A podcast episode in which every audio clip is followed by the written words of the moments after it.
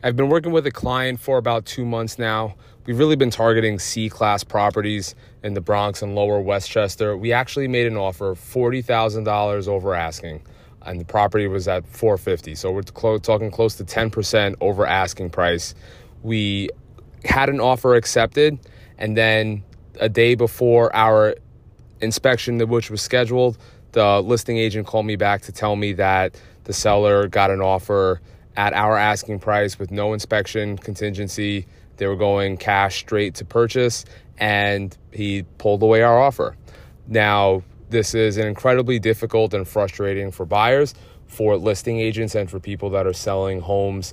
This is uh, you know, fantastic news, really, and really plays to the strength in the market. People are coming in cash, looking to pick up properties. If you're priced right, and if you have the right type of property that's income producing or there's a chance to add value in that home right now, you're going to get a huge return very quickly. Now, as I understand it, this home was inherited by the owners. The parents had p- passed away and they owned the property. They didn't want to rent it. They just wanted to get a sale done quickly. This is, and they got, like I said, about 10% over the asking price for this property. It was a small home, about a 1,064 square feet um, in South Yonkers, man, if you have inherited or have rental property on your hands that you don't want to deal with anymore, please give me a call. I'll be happy to help you move that and turn that into cash. From what I understand, the owners are now looking to sell that property and buy their retirement home.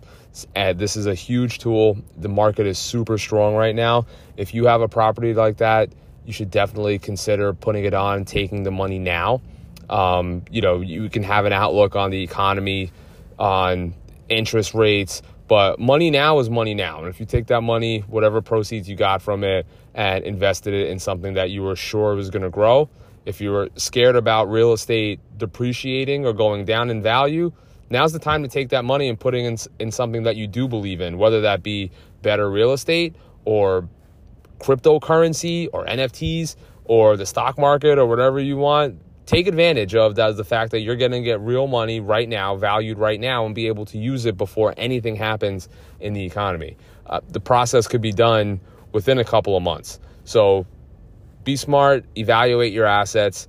Please give me a call. I'm always available. Shoot me an email, rob at trrealestate.com.